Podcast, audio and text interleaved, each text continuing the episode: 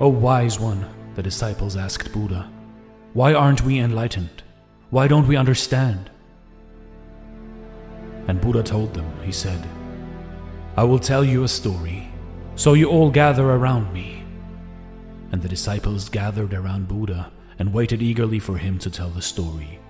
And he told them the story, the story of the lost son. And he said, A long time ago, there was a householder's son who went away into a distant country. And while the father accumulated immeasurable riches, the son became miserably poor. And the son, while searching for food and clothing, happened to come to the country in which his father now lived. The father saw him in his wretchedness, for he was ragged and brutalized by poverty, and ordered some of his servants to call him.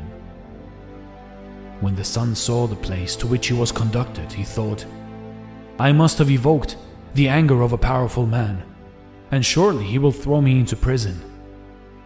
Full of apprehension, he made his escape before he had even seen his father.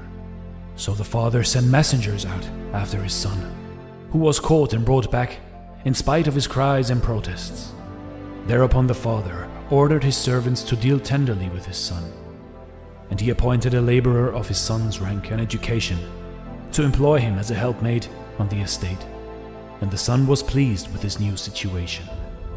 From the window of his palace, the father watched the boy day in, day out, and when he saw that he was honest and industrious, he promoted him higher and higher.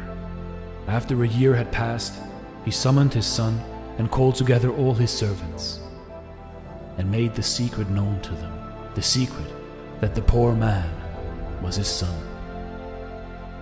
The poor man tearfully looked into his father's eyes, and at this moment he was full of joy, he was full of understanding, he was full of life.